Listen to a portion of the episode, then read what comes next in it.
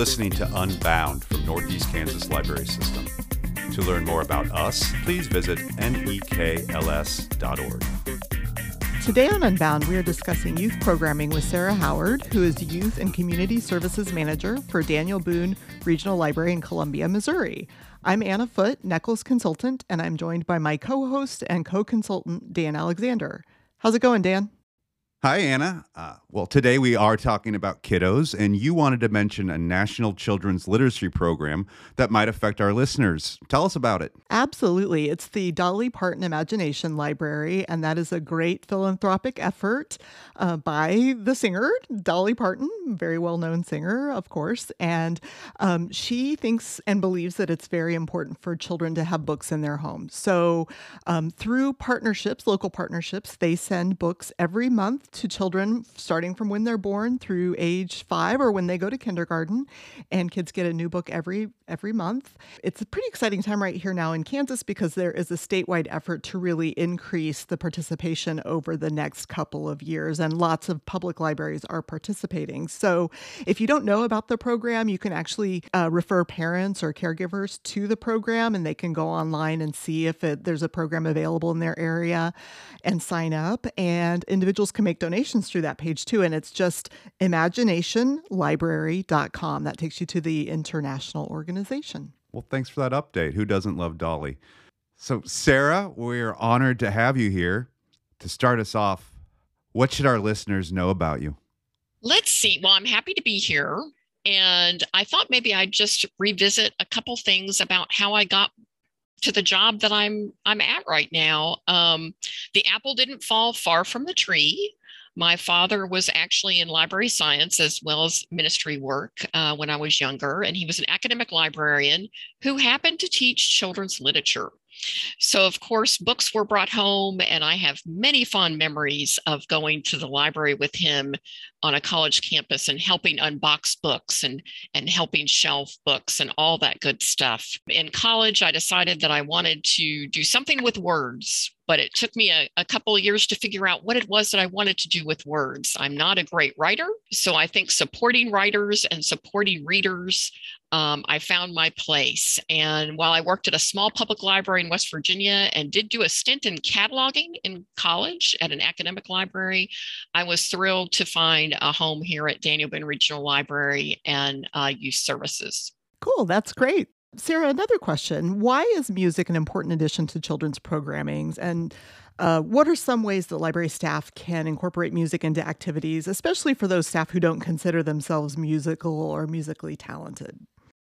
That's really tough. I have always enjoyed music. And in fact, one of my loves is uh, pretty vintage children's music books when I can find them, uh, just to see what what were kids singing back in the day and how can we maybe um, help those songs live today uh, if they're if they're worthy to live today. So I, I spent a lot of time thinking about that. Um, and when I started doing story times here at the library and uh, talking to other peers across the state, music seemed to be a thing that people either did or didn't do in programming. And one of the reasons is you feel kind of on stage when you're singing a song versus reading a book sometimes. And I call it the concert syndrome. You're suffering from the concert syndrome. But really, the idea behind music and stories is for, for everybody to sing together. And so to look for those folk songs that you know uh, from your childhood, things that kids can uh, easily learn. And in fact, everything you look for in a good picture book is what you look for in a good song rhyme, rhythm, repetition. And songs are very personal to kids. And that's the other cool thing. Music is just one of those things that um, is universal, that everybody can enjoy. And also, it has a developmental reason. Songs tend to have vocabulary that kids haven't heard before due to the rhyming, just like books. And also, when you sing a song, or I just say the phrase, Mary had a little lamb to you, and you're thinking, yeah, great, Mary had a little lamb. But if you sing that, Mary had a little lamb, it's breaking apart the words for the kids. It's breaking apart the syllables. They can kind of hear how words are put together. So that's another added benefit that people don't think about when you think about uh, singing with kids. And I'm a big, big believer in having all kinds of opportunities for kids and music. So, for example, it's okay to play a song on a CD. That's okay. Dance around, learn the words with them, everything. But you need to also put the CD player away at some point because the other thing they're learning is to literally find their own voice. So, their ability to hear themselves singing with a group of people helps them in their future, helps them do public speaking, even anything you can do to let them hear their voice. We also love the songs that are called zipper songs that you can zip different things in and out of because that also allows them some ownership of the song and gives them a chance to decide what you're going to sing about next. And of course, the most, I don't want to say famous one would be Old MacDonald had a farm where you could zip different animals out or, you know, dinosaurs or sea creatures or whatever uh, you need to do. There are also many picture books out there that have music in them, which is fun too, where you can sing the book or there might be the music in the back for folks. So there's a lot more emphasis on music these days, I think, than there were way back in the day when I first started that was really bringing me back to all those different songs that we used to sing, especially uh, at, in grade school. So, speaking of ages, what is your favorite children's age group to work with and why? Oh, that's such a loaded question, Dan. Um, it's like picking your favorite child. My answer is going to be odd, but I think families is my favorite children's age group to work with. I love it when it's the entire family. And the reason I think is because then everybody's experiencing the same songs, the same books, the same activities. They can build on it when they go home. They can have a bonding moment, so to speak, uh, with the family. Back in the day, when story times kind of first began, we were space limited here at my building, and maybe some other listeners out there understand that, where to be able to fit in as many kids as you could in a small space, parents were actually not allowed in the room. Uh, unless there was a reason that they needed to be in there for to help their child for a developmental reason or or something like that. We we tried really hard that our ages three to five were were were in in alone, and that of course, led to all kinds of fun things, but also it um, really ended the idea that the parent knew what was going on and that they could sing the songs with them in the car. So I was really happy when here we got more space and the ability to have families together, and then started, of course, staffing up a little bit so that we could have more sessions uh, since it became uh, something that a lot of patrons wanted to come to uh, were our story times. So over the years um, I've, of course gotten to work with all age groups and each one has its own joy. I mean there's nothing better than talking to elementary age kids about their favorite books and uh, doing a vote through the semester on favorite books. Uh, we had something called uh, heavy medal, which was uh, exploring books uh, that potentially could win the Newbery Award. And it was always a joy to hear their thoughts on those books and their uh, and they always had things I hadn't thought about. And that's the joy of library work in general. When you think about it, is we have a job where we get to come to work and we get to learn things every day whether it's a word, whether it's what a patron needs, whether it's uh, something library skill related, um, book related. It's it's an ongoing joy. So, Sarah, we found a TV clip of you from last year, 2021, talking about how reading stories can instill empathy and a respect for diversity in children and in adults. Can you talk a little bit about how that works? We all know that in the publishing world, it has been struggling to get voices heard from different cultures over the years. I'm going to use the royal we. We're all doing much better in acknowledging that that is a an issue, um, and that children and adults need to see themselves in materials and what they're reading. Now, if you pick up any children's literature textbook or any education textbook um, that has a chapter on literature and working with kids, it will mention windows and mirrors. It doesn't matter. It could be a newspaper article, it could be a magazine. Um, it's going to say that when you read something which makes total sense, you're either seeing yourself reflected back, and that gives you comfort, right? Oh, someone else is, oh, I'm not alone. Or you're looking through a window into a, a life or a culture or an experience that you do not know anything about. And books can do that. And I haven't heard the word bibliotherapy a lot lately, but that's what we used to call it in terms of trying to find a book that a reader might need at that time. There's windows and mirrors, and then there's the sliding glass door. And that's harder to explain.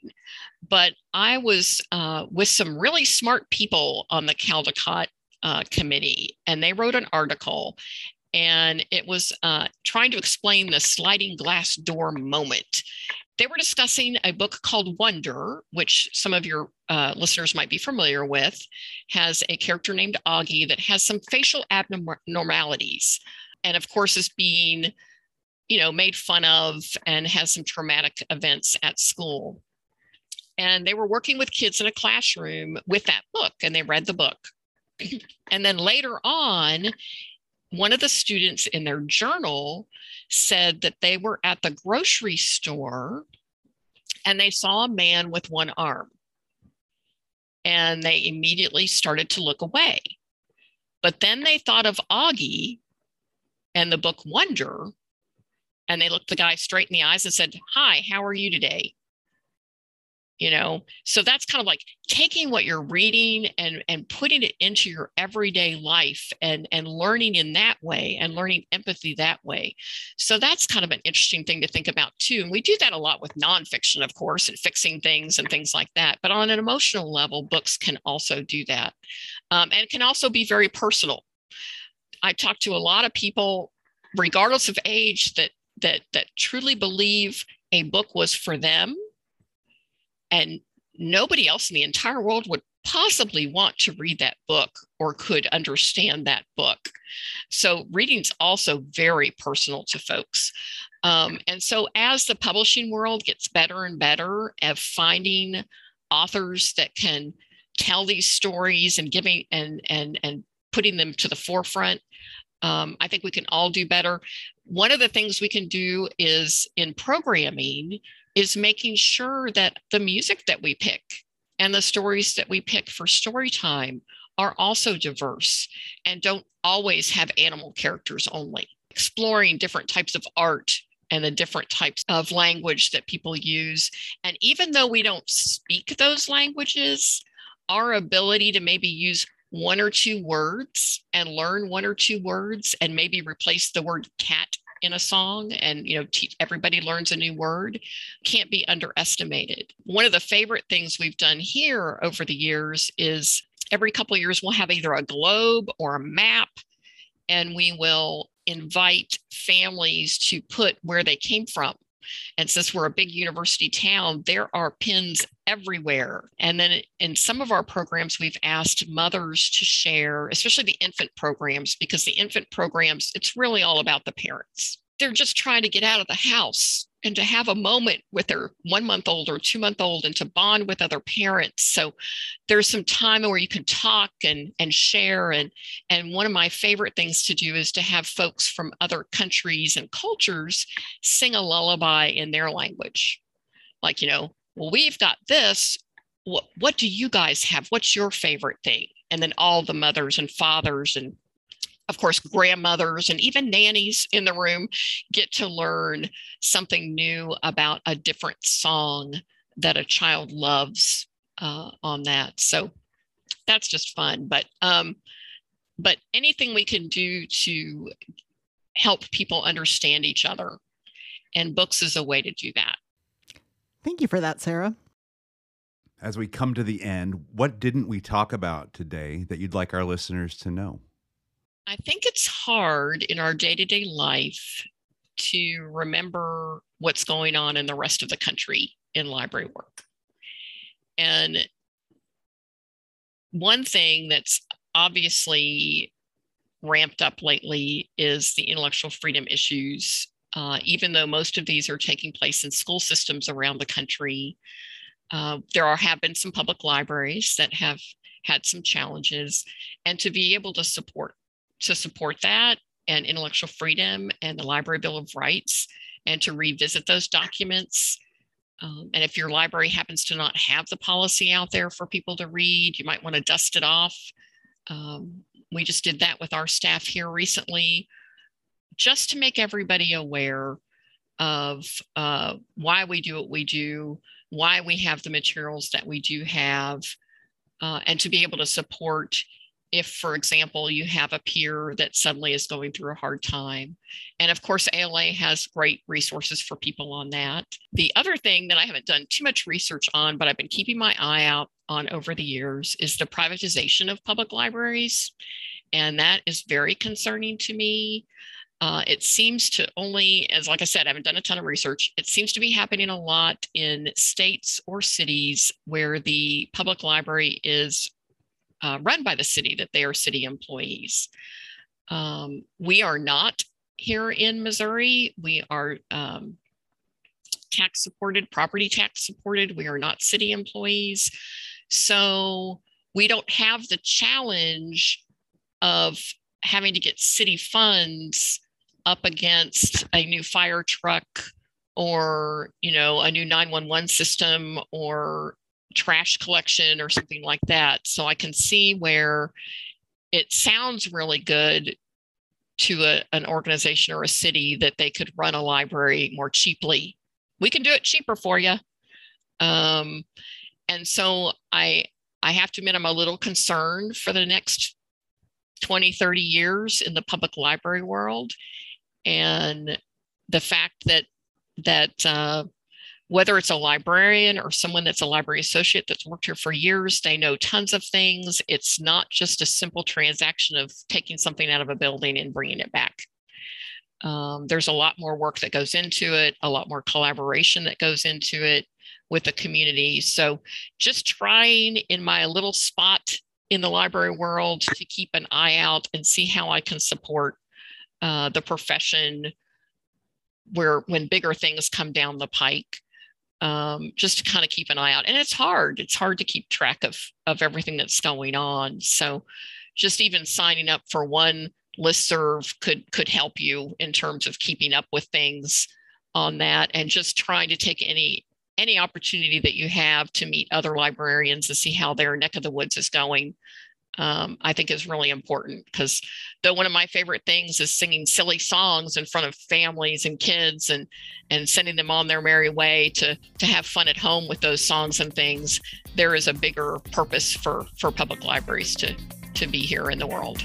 Great points, big points to leave us with. Thank yeah. you, Sarah, for helping us kick off our second season of our NEKLS podcast. We really appreciate being here, Absolutely. Thanks so much for having me. Yay. Yeah, yay. Thank you, Sarah. Talk to you later.